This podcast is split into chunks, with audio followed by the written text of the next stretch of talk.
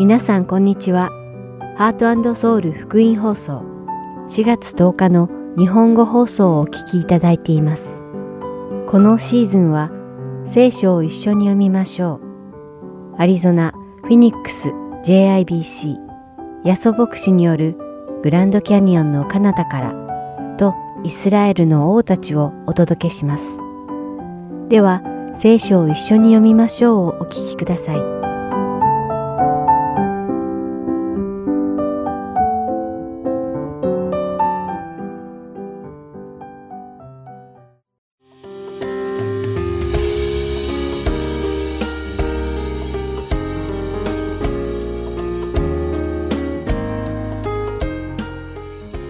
皆さんこんにちは。聖書を一緒に読みましょう。三条の水訓編のお時間です。お相手はダイヤモンド優子がお送りします。私たちは自分に好意を示してくれる人に対しては自然に好感を持ちます。そしてそういう人が助けを必要としていたらほとんどの場合好意的に対処するのではないでしょうか。では相手が普段あなたを憎んでいたり、あなたに意地悪をしているような人があなたの助けを必要としたらどうでしょうか。それでもあなたはその人の手助けをすることができるでしょうか。それとも、ははは、いい君だ。私をいじめたりするから天罰を受けたんでしょう。と言って、その人が苦難に立たされていることを喜ぶのでしょうか。実際のところ、ほとんどの人がそのように思った経験があるのではないでしょうか。今まで散々自分を苦しめてきた人にささやかに復讐する機会だからです。映画やドラマなどで悪い人に罰が下るとスカッとするようにそんな気分になったことが皆さんもあったのではないかと思います。しかしこのような姿が真のクリスチャンの姿と言えるでしょうか。イエス様はマタイの福音書5章46節で自分を愛してくれる人を愛したとしてもあなた方に何の報いがあるでしょうか。酒税人でも同じことをしているではありませんか。とおっしゃいました。イエス様は自分を愛する人だけに優しく、自分に意地悪な人に意地悪を返すような人は褒美をもらえるような自慢できるものがない。つまり神様を知らない罪人たちと同じだとおっしゃっているのです。しかし神様を知る者、神様を父だと思う者、また神様の子供になった者は、そのような世の中の人々と同じ考えではいけないとイエス様はおっしゃっているのです。それではここで、マタイの福音書5章43節から48節を読みしたいと思います。自分の隣人を愛し、自分の敵を憎めと言われたのをあなた方は聞いています。しかし、私はあなた方に言います。自分の敵を愛し、迫害する者のために祈りなさい。それでこそ天におられるあなた方の父の子供になれるのです。天の父は悪い人にも良い人にも太陽を昇らせ、正しい人にも正しくない人にも雨を降らせてくださるからです。自分を愛してくれる者を愛したからといって、何の報いが受けられるでしょう。酒税人でも同じことをしているではありませんか。また、自分の兄弟にだけ挨拶したからといって、どれだけ勝ったことをしたのでしょう。違法人でも同じことをするではありませんか。だから、あなた方は天の父が完全なように完全でありなさい。今お読みしたマタイの福音書5章44節と45節の中にある敵を愛せとはなかなか厳しい御言葉です。しかしイエス様は私たちが神の子であるならば自分を迫害するような敵のためにも祈るように教えておられるのです。敵のために祈り、敵を愛せとは不可能なのでしょうか？しかし、イエス様はご自身の身をもってこれが可能なことであることを十字架の上で見せてくださいました。十字架の上で不当に迫害されたイエス様は父なる神様に彼らを許してくださいと祈りました。そして彼らのために死なれました。皆さんは、そんなことはイエス様だから可能なんだ、と思うかもしれません。でもそんなことはないのです。信仰と精霊に満ちた人、ステパノもイエス様と同じように人々に石を投げつけられ、死にゆく時に、主よ、この罪を彼らに負わせないでください。と彼らを許してくださいと祈って殉教したのです。もし私たちがステパノのようにイエス様に従い生きるなら敵を愛することも可能なのです。世が悪に復讐するのは正しいことだとしても私たちクリスチャンは自ら復讐をしないのです。私たちがすべきことは、すべてを神様にお任せして、私たちは復讐の代わりに愛を持って彼らに接するべきなのです。それが私たちが神様の子供であることを証明するのです。それではお祈りします。天の父なる神様、あなたのおっしゃる御言葉は、時にとても厳しく難しいものです。しかし、私たちはイエス様に付き従うと決めた私たちをあなたが強めてくださることを信じます。イエス様がそうされたように、私たちもあなたを愛し、また自分たちの敵も愛することができますように。イエス様の皆において祈ります。アーメン。では、今日の聖書を一緒に読みましょう。三条の水訓編はここまでです。お付き合いいただきありがとうございました。また来週お会いしましょう。お相手はダイヤモンド優子でした。さようなら。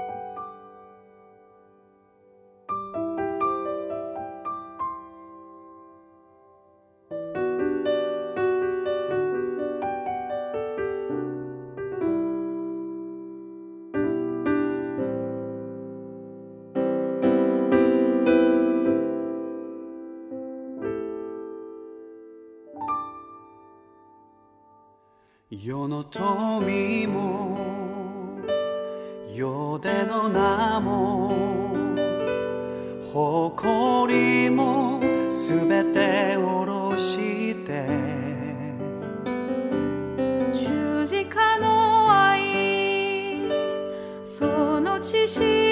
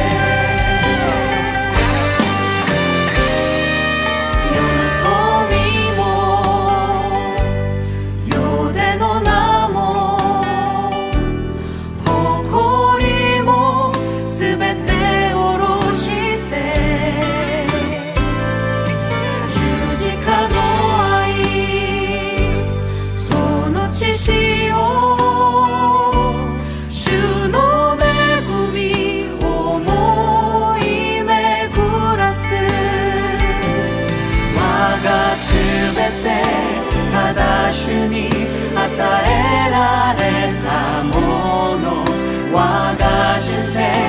恵みで満たしてくれた我が全てただ主に与えられたも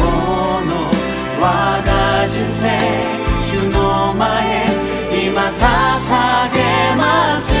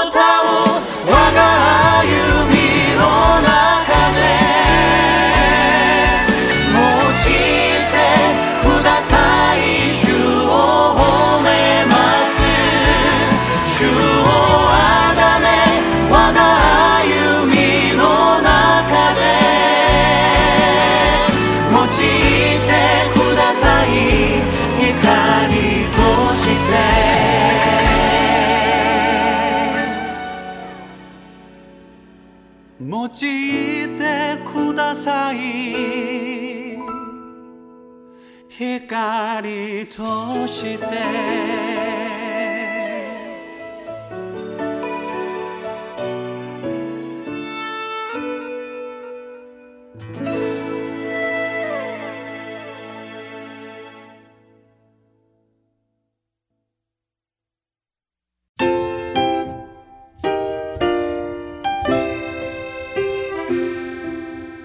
続きましては、アリゾナ・フィニックス。JIBC ヤソ牧師によるグランドキャニオンの彼方からお聞きください。今日のタイトルは新時代です。ヤソ先生のお話を通して皆様が恵みのひとときを送られることを願います。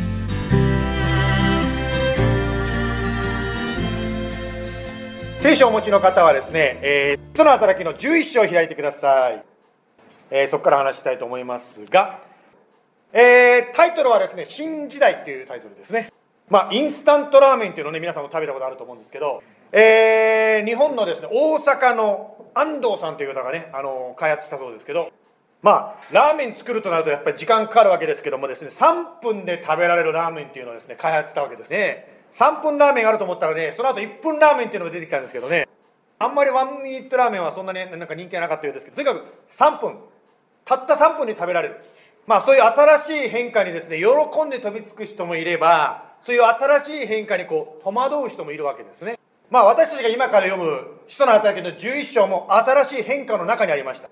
それまではですね、まあユダヤ人だけが神様のですね、まあ民だった。そういう時代から全ての人がですね、神様によって救われ、イエス様によって救われるという時代が起こられます。また、旧約聖書の立法を守って救われる時代からですね、イエス様を信じる信仰によって救われる時代にこう変わっていった。まあ、しばらくですね、この礼拝ではですね、パウロの人生を学んできましたけども、今日はですね、ペテロの人生から学んでいきたいと思うんですね。11章の2節でございますが、ペテロがエルサレムに登った時、割礼を受けた者たちは彼を非難して、あなたは割礼のない人々のところに行って、彼らと一緒に食事をしたと言った。そこでペテロは口を開いて事の次第を順序正しく説明していった私がヨッパの町で祈っているとうっとりと夢心地になり幻を見ました。当時ですね先ほども言いましたようにユダヤ人たちはユダヤ人以外の人とは交流をしませんでしたね。しかしイエス様はそういった壁をも取り添っていかれようとしたわけですね。しかし今まで自分たちがやってきたこととこれからやるこの違いにですね戸惑った人たちがたくさんいたわけですね。ですからいろんな奇跡やですね特別なこと特にここでは幻が起こってますけどもそういうことを通してですね人々の目を開かせようとした神様の働きが書かれております。はい。今読んだのは使徒の働きの何章でしたっけね？11章でしたね。実はですねこの11章の話は10章であった出来事を振り返ってるとこなんですね。言い換えますとですね同じ話が2回書いてあるわけです。でもよく見ますとですね2回書いてあるんですけどちょっと違うんですね。はい。もう一度11章読みますとこう書いてますね。5節。私がヨッパの町で祈っているとうっとり夢心地になり幻を見ました。はい、10章に今度読んでます。10章のところでは9節で、ペテロは祈りをするために屋上に登った。すると彼は非常に空腹を覚え、食事をしたくなった。ところが食事の用意がされている間に、彼はうっとり夢心地になった。まあ、10章と11章、ちょっと違う、その違いが分かりますでしょうか。10章ではですね、もうちょっと詳しく書いてありますけども、ランチを待ってる間に、うとうとしてしまったって書いてますね。まあ、皆さんもランチがね、あの、準備してられる間にですね、こう、なんかランチの匂いしてるうちに、こう、こっくりこっくり眠くなってしまったという経験があるかもしれませんが、第一で受けたかなこれ。もう一回やりますよ。よっぱどお腹空いていたんでしょうかねって言っても誰もわからないんですよ、これね。はい、よっぱでよっぱどお腹空いて、あもうやめましょう。はい、次いきますね。まあ、とにかくですよ。ペテロはですね、そのようにご飯の準備をしているうちに眠くなったということなんですね。まあ実はですね、こういうことから私たち学ぶことができるんですね。つまり、ペテロが普通に生活してて、普通にお腹が空いて、その普通の日常生活の中で神様との出会いがあったということなんですね。つまり言いたいことはですね、神様との出会いというのは、あなたや私の日常生活の中で起こりますよということなんですね。もちろん、教会やバイブルスタディでですね、神様と出会いがありますけども、それだけではないということを言いたいわけです。私たちが毎日神様と一緒に生活している中で、神様との出会いというのがあるんですね。もちろん神様との出会いをするためには、聖書という土台、つまり聖書を読むという土台があります。ですから、ぜひですね、聖書を読み続けていただきたいと思います。まあ、そのように神様と交わっている中で、日常生活の中の神様の導きというのを聞くことができます。ダビデオはですね、星を見てこのように歌いました。天は神の栄光を語り継げ、大空は見ての技を告げ知らせる。ダビデは、ね、空の星を見たときですね、本当に神様の素晴らしさですね、神の栄光を感じた。また、見て神様の手の技、神様の働きを感じたわけですね。本当に私、アリゾナに来てですね、感動してるのはですね、夜空が綺麗だなと思います。前にですね、家内と一緒にギルバートの方に行ったらですね、街の中に天文台があるんですね。ですからですね、それぐらい、まあ、星がよく見やすいっていうのはこのアリゾナの特徴だなと思います。夜空と言いますとですね、私は日本で出会ったある方のことを思い出します。日本であった大きな出来事から10周年経ちましたので、ちょっとですね、その背景を長く話します。2011年の3月11日の出来事です。日本は巨大な津波でですね、襲われました。あ皆さんの中でもですね、家族や親戚がね、あの被害を受けた方いらっしゃるかもしれませんけど、第一礼拝ではね、いらっしゃったんですけども、こちらにもね、いらっしゃるかもしれませんが、この3月11日の出来事があった時ですね、私はオレゴン州におりました。それを見た時ですね、これは日本の一大事で歴史を変える一大事だと思いました。そしてですね、イエス様がですね、日本に行きなさいってこう言ってるような気がしたんです。しかしですね、当時はまだですね、災害ボランティアというのがまだこうなかった時代でございますからですね、行けって言われたって別に私はプロでも何でもない一人のですね、アメリカにいるですね、日本人でございます。何したらいいのかと思いました。まあ、イエス様が何かしろっていうことは必ずその答えも準備してやって何かしろというわけですけど、その時にふと思い出したんですね、そうだ、日本にクリスチャンがいるっていうことを思いついたんです。ですからですね、日本のクリスチャンに連絡してみようと思ったんです。まあ本当にクリスチャンってすごいなと思うんですね。会ったことがなくても、同じイエス様を信じてるということで私たちはですね、つながることができるんですね。まあ、そこに連絡しましたらですね、ぜひ手伝いに来てくださいとこう連絡がありました。ちょうどあのその災害が3月になりましたけど、その3月、4月でだったんですけど、そこでですね、私たちが行きますというふうにですね、オレゴン州で決断しました。そしたらですね、私たちが行くっていうのを聞いたらですね、教会にいる人だけじゃなくて、コミュニティの皆さんがですね、そんな大変な日本語を送ってるのは私も何かさせてくださいと言ってですね、ファンドレイズイベントを始め始めたんですね。そしてですね、その皆さんが集めたお金です。コスコに早速ですね、あの品物支援物資を買いに行きました。いやー、こんなたくさんですね、コスコで買い物したの初めてです。これ全部映ってないんですけども、こうカートを何度も連ねてですね、もうですね、プッシュしてですね、あの買い物から出てきたんですけども、その出来事があってですね、2011年に日本に行って以来ですね、毎年のようにですね、コミュニティの方たちがファンドレイズイベントやりましょうと言ってですね、ファンドレイズイベントを毎年毎年するようになりました。そのように毎年毎年日本に行ってる中で出会った人の星の話なんですね。その方がですね、星空を見た自分の体験を私に語ってくれました。大量の水が流れてきてですね、自分の家も財産も全部押し流していったそうです。で、その出来事があった後にですね、空を見るとですね、空がとっても綺麗だったっていうんですね。星が綺麗に輝いていたそうです。しかしその方がですね、こう言ったんですね。それを見てとっても腹が立ちましたって言ったんですね。星を見て神様の栄光を見た、まあ、ダビデの話もありましたように、この方によりですね、本当に星を見て痛み、また怒りを感じる、様々なですね、まあ、思いがですね、日常生活の中であるわけですね。日常生活の中で、そのような神様と考える、神様から語りかけを受ける出来事っていうのはあるわけなんですね。実はイエス様の時代にもですね、まあ、大きな災害というか事故がありました。建物が崩壊してですね18人の方がです、ね、亡くなったという事件が起こったんですね。その後でイエス様がこのようなことをです周りの人に言いました。ルカの福音書の13章の4節です。シロアムの塔が崩れ落ちて死んだあの18人はエルサレムに住んでいた誰よりも罪深い人たちだったという思うのですか？5節。そうではない。私はあなた方に言います。あなた方も悔い改めないなら皆同じように滅びます。まあ厳しいコメントだと思うんですけども。しかし何が言いたいかと言いますとイエス様は身近に起こった出来事を通して私たち人生にとって何が一番大切なのかということを教えておられたんですね。今あなたの人生の中で何が起こってるでしょうか。日常生活で何があなたの心をボーダーしてます悩ましてますでしょうか。その中で神様は何とあなたや私に語ってるでしょうか？ペテロがお腹すかしたことから学ぶ。一つ目のポイントは何かと言いますと神様は私たちの日常生活の中で語られているということなんですね。ですから日常生活の中で神との出会いがある。これが一番目のポイントでした。ペテロは幻を見ましたけどもその幻の中でですね食べなさいというふうに神様に言われたんですね。しかしその幻に出てきたものはですねユダヤ人たちが食べてはいけないものだったんです。ですからペテロがこのように言いました。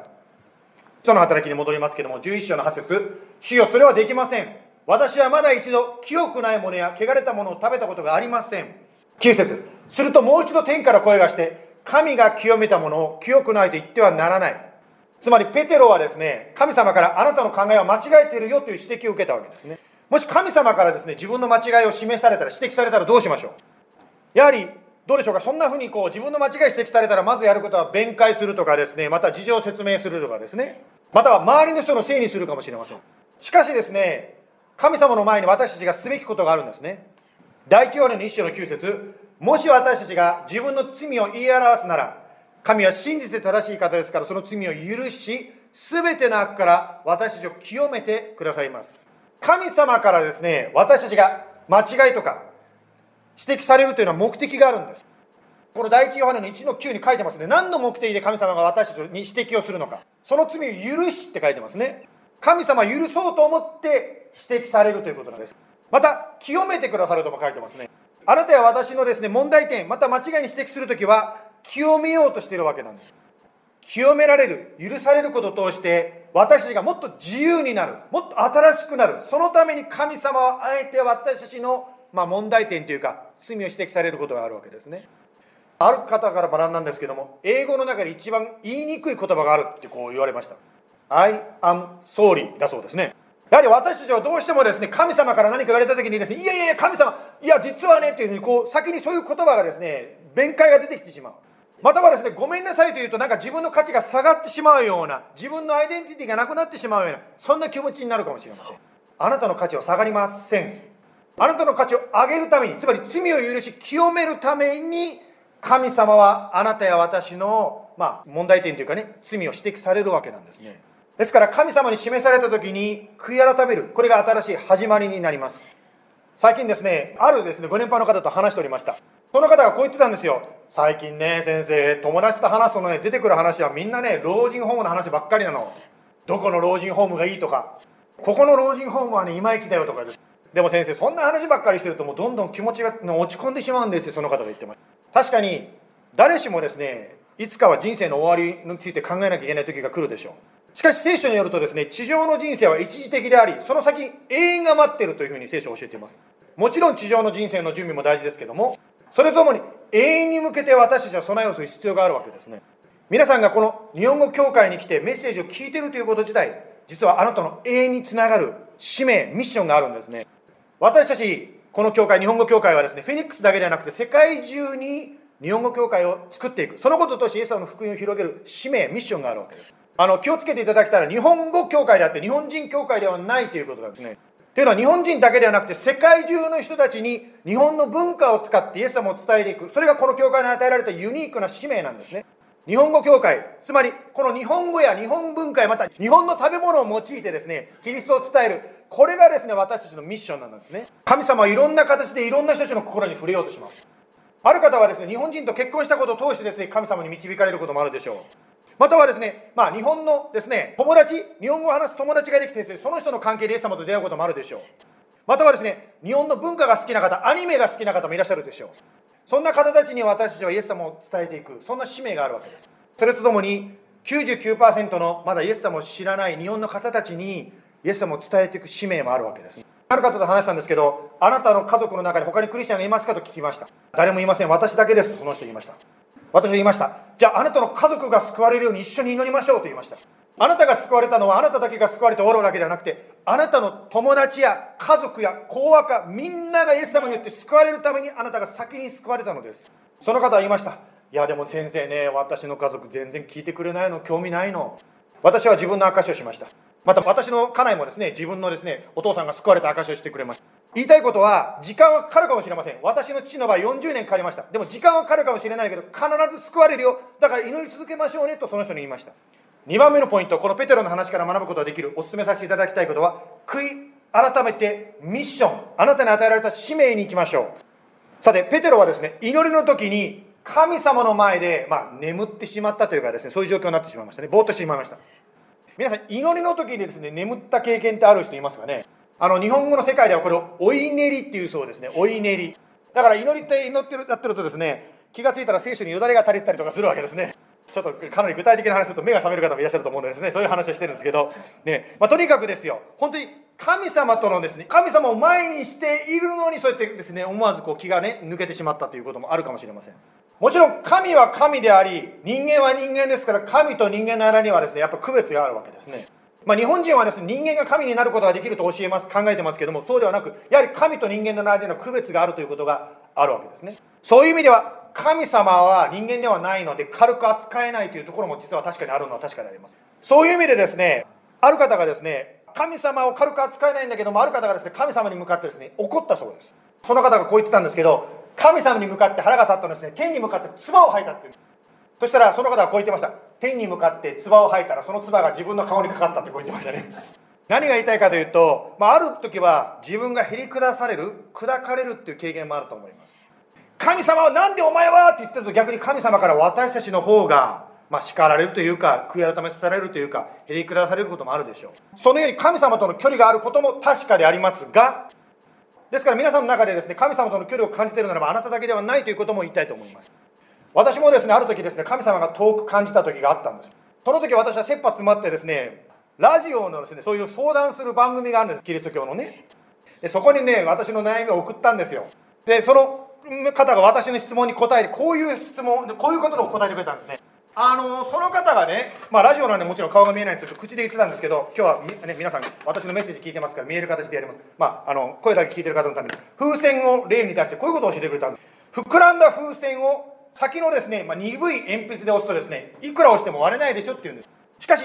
押せば押すほどだんだんだんだんプレッシャーが強くなるでしょ。ある程度押していくとパーンってこう割れる。実際にやります。はい鉛筆で押します。今から音が鳴ります。プッシュ。こうなりますね。はい。このようにですね音が鳴りましたけどもプッシュする寸前っていうのが一番鉛筆にプレッシャーかかってるでしょとその方が言ったんですね。つまりあなたの人生の中でブレイクスルーが起こる寸前っていうのが一番あなたがプレッシャーを感じてる時なんですよとその方がおっしゃったんです。つまりあなたが神が遠しく感じてたりですね本当に神様の力を感じない御言葉を聞いても入ってこない賛美しても心が満たされないそんな時期はですね実は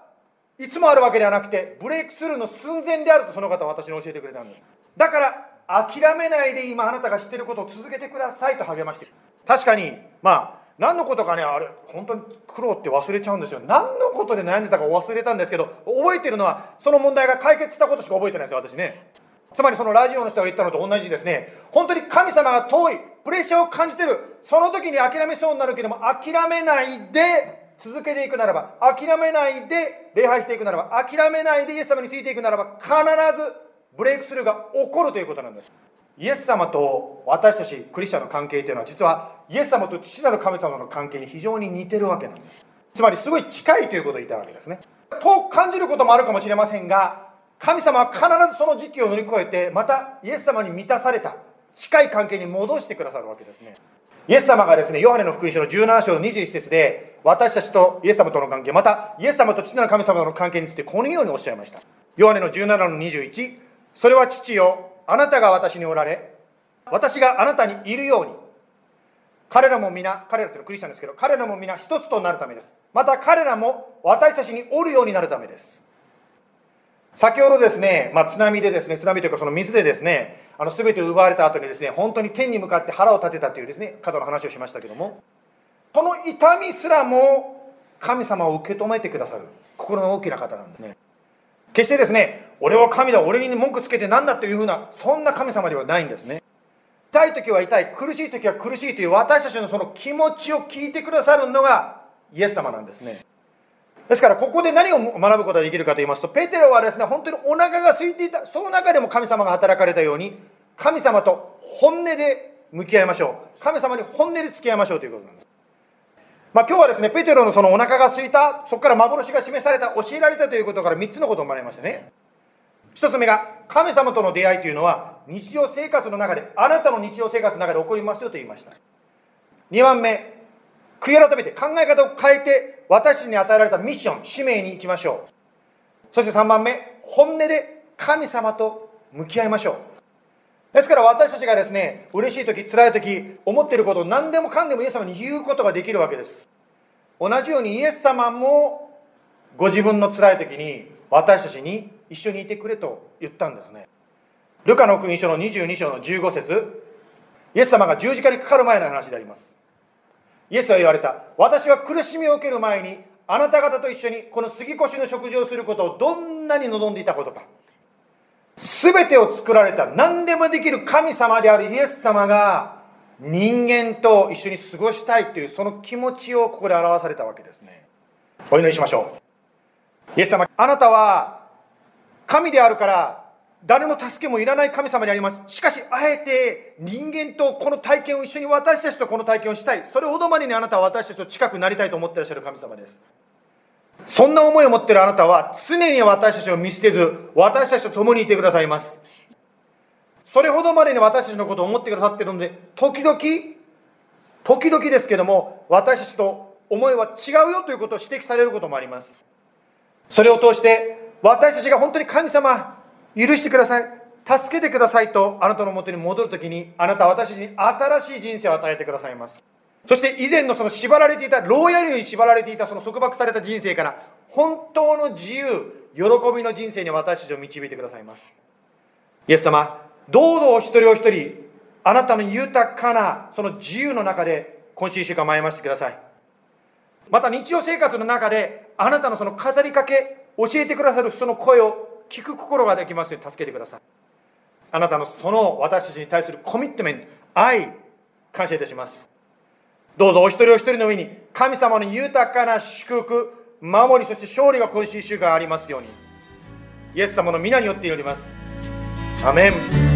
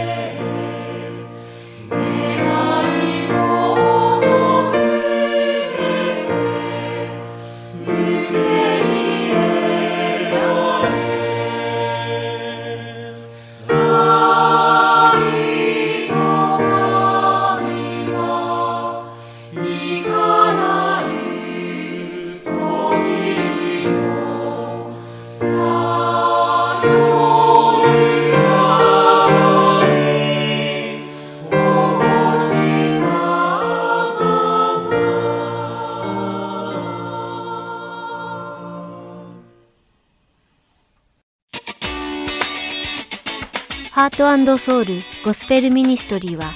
日本人の方で韓国語のできるボランティアの方を募集しています。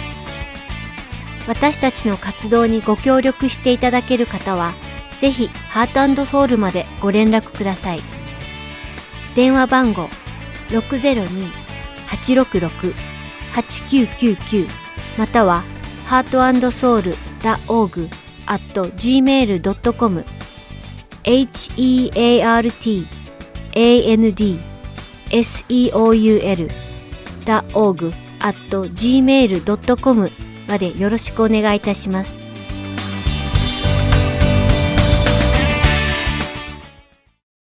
では、イスラエルの王たちをお聞きください。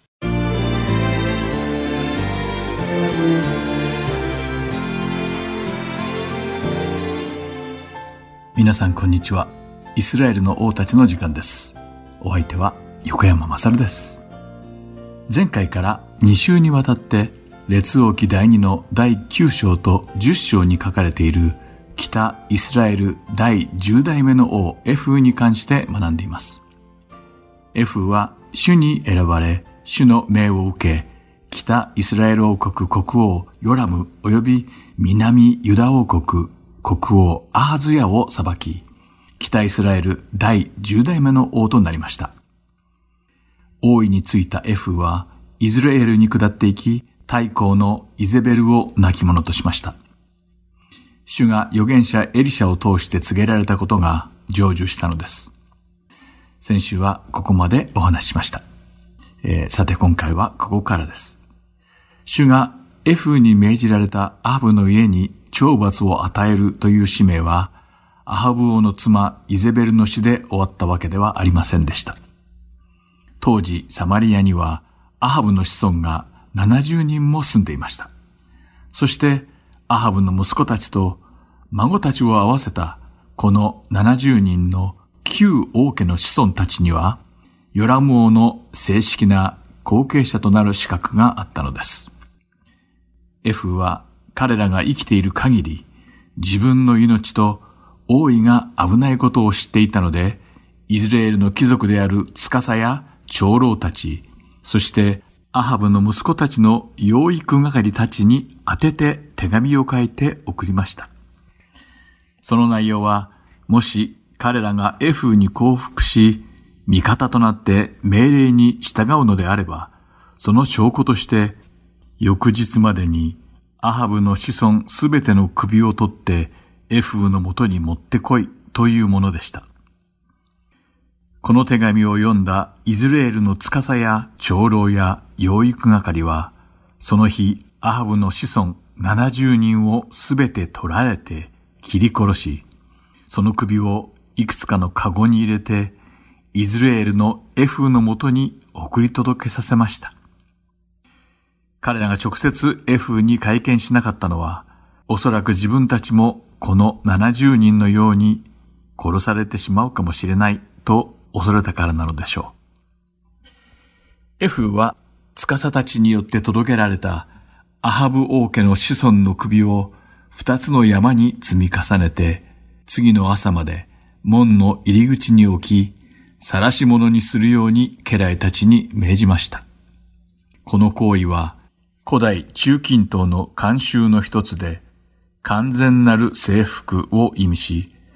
これ以上我に挑戦するなどという愚かなことを考えるなという意思表示でした。その後エフはさらにアハブの家に属する者で、イズレールに残っていたものすべてを皆殺しにしたのです。その中にはアハブの時代の貴族や、アハブから信頼されていた者たち、そして祭司たちも含まれていました。エフが主から命じられた粛清は、まだこれだけでは終わらず、さらに続きました。エフはイズレールを後にして、北イスラエルの首都サマリアに向かったのですが、途中で羊飼いたちが羊の毛を飼っている家、ベテエケデで、南ユダ王国アハズヤ王の身内の者に遭遇しました。このエフーと遭遇したアハズヤの親族たちは、アハブ家と同盟を結んでいたため、実質的にはエフーとは敵対関係にあり、エフーは彼らが将来的に脅威となり得る存在だと考えました。そこでエフーは部下たちに命じて、ここであった42名のアハズヤの親族たちをも粛清したのです。そしてエフは再びサマリアを目指します。するとその道すがら、エフを出迎えに来たレカブの子、ヨナダブに会いました。ヨナダブは主にとても忠実で、モーセの法律も日々厳しく守って暮らしている人でした。そのヨナダブがイスラエルの新たな王となったエフを迎えに来たのです。するとエフは自分の心のようにヨナダブの心が主に忠実であるかを問いました。信仰に厚くサマリアで影響力を持つヨナダブが自分を迎えに来た理由が心からエフを王として認めたからなのか、それとも何か体があるのかを確認したかったのでしょう。ヨナダブがエフの心と同じく忠実であると答えると、エフはヨナダブに手を差し伸べるように言い、その手を掴んで自分の戦車の上に引き上げました。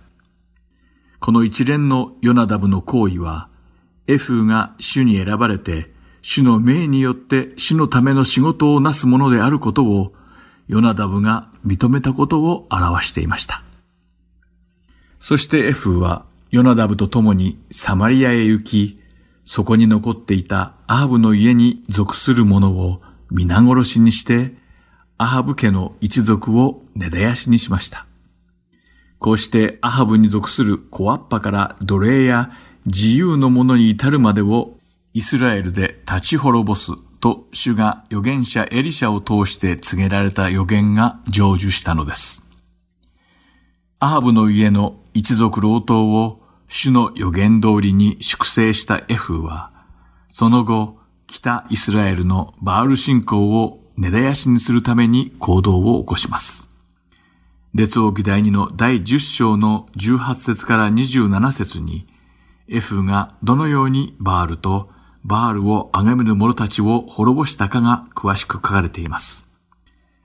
そのあらましをお話しします。まず、エフは、イスラエルの全国民を集めて、自分は以前バールに仕えていたアーブよりももっと熱心にバールに仕えるつもりであると宣言したのです。そしてバールに盛大な捧げ物をするので、すべてのバールの預言者や信者や祭司たちは一人残らずエフーのもとへ来るようにと命じました。もちろんこれはエフーの策略で本当にバールを崇めるためにしたのではなく、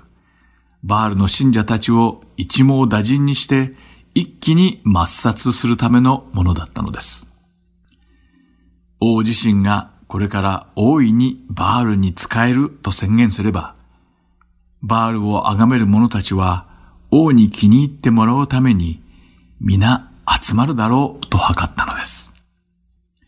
そしてこの企みは成功し、エフが催したバールのための清めの集会には、北イスラエルのバールを崇める者たちが一人残らずバールの宮に集まりました。そしてエフはバールの信者たち全員に財福を与えて、それに着替えるように命じ、ヨナダブと共にバールの宮に入り、バール崇拝者以外のすべての者にバールの宮から出ていくように命じました。イスラエルのすべてのバール崇拝者が、生贄と全焼の生贄を捧げる準備をしている間に、エフは80人の兵や従者を宮の外に配置して、誰もバールの宮から逃げ出せないように、すべての退路を塞いだのです。バールに全焼の生贄を捧げる儀式が終わるとともに、エフはこの衛兵と侍従たちにバールの宮に突入して、バールの崇拝者を一人残らず殺せと命じました。この殺戮は粛々と行われ、すべての崇拝者は殺され、その死体は外に投げ捨てられました。さらにバールの宮の奥の間に踏み入り、石の柱を運び出して焼き捨て、バールの宮をすべて破壊し、宮のあった場所を公衆便所にしてしまいました。F はこの場所を公衆便所にして怪我し、どうあがいてもそこにバールの宮が再建できないようにしたのです。列王記第2の第10章の30節を読んでみましょう。そこには、主はエフに仰せられた。あなたは私の見る目にかなったことをよくやり遂げ、アハブの家に対して私が心に定めたことをことごとく行ったので、あなたの子孫は四代目までイスラエルの王座につこう、とあります。主は主の命令を忠実に行ったエフを褒めてくださっています。そしてその褒美として、彼の子孫が四代の間、王の主権を握ることを約束してくださいました。しかし、主からのエフに対するねぎらいは、これで終わってしまったのです。それは一体なぜでしょうか？確かにエフはこの時、バールの宮を破壊して、その崇拝者を皆殺しにしました。しかしこれはエフが心から主だけに仕えるという志に基づいてなされたことではなかったからです。残念なことに、エフはイスラエルの中からバール信仰は取り除いたけれど、ベテルとダンにある金の子牛に仕えるという偶像崇拝をやめようとしなかったのです。列王記第2の第10章29節を読んでみましょう。そこには、ただし、エフーは、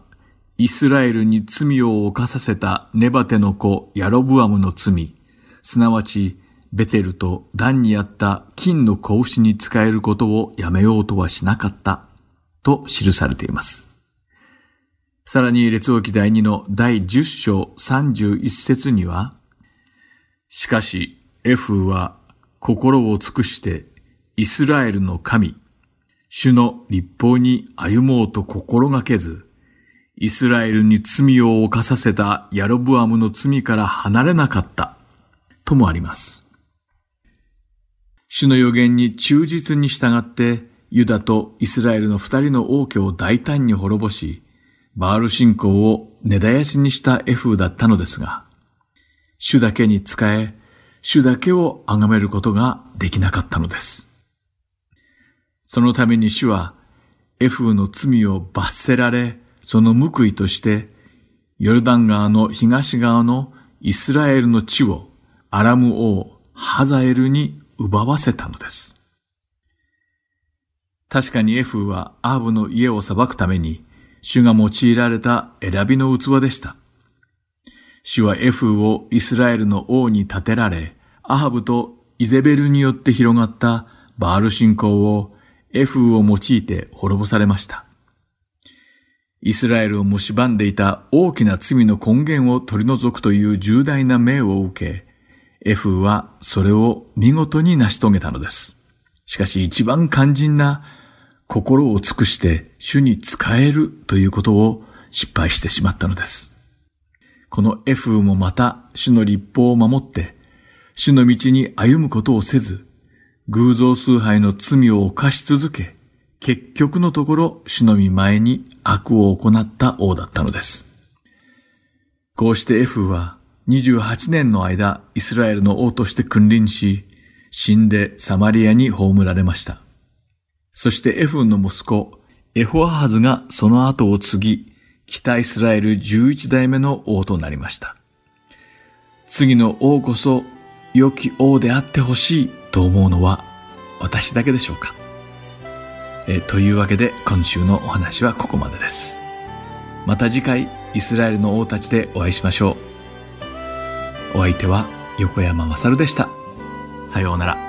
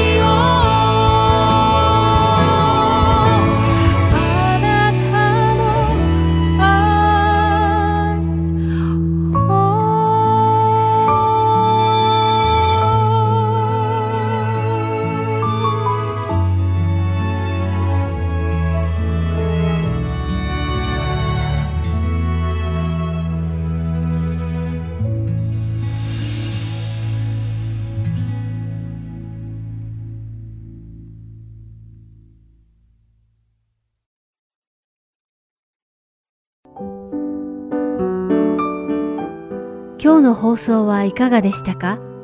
最後までお付き合いくださりありがとうございました。また来週お会いしましょう。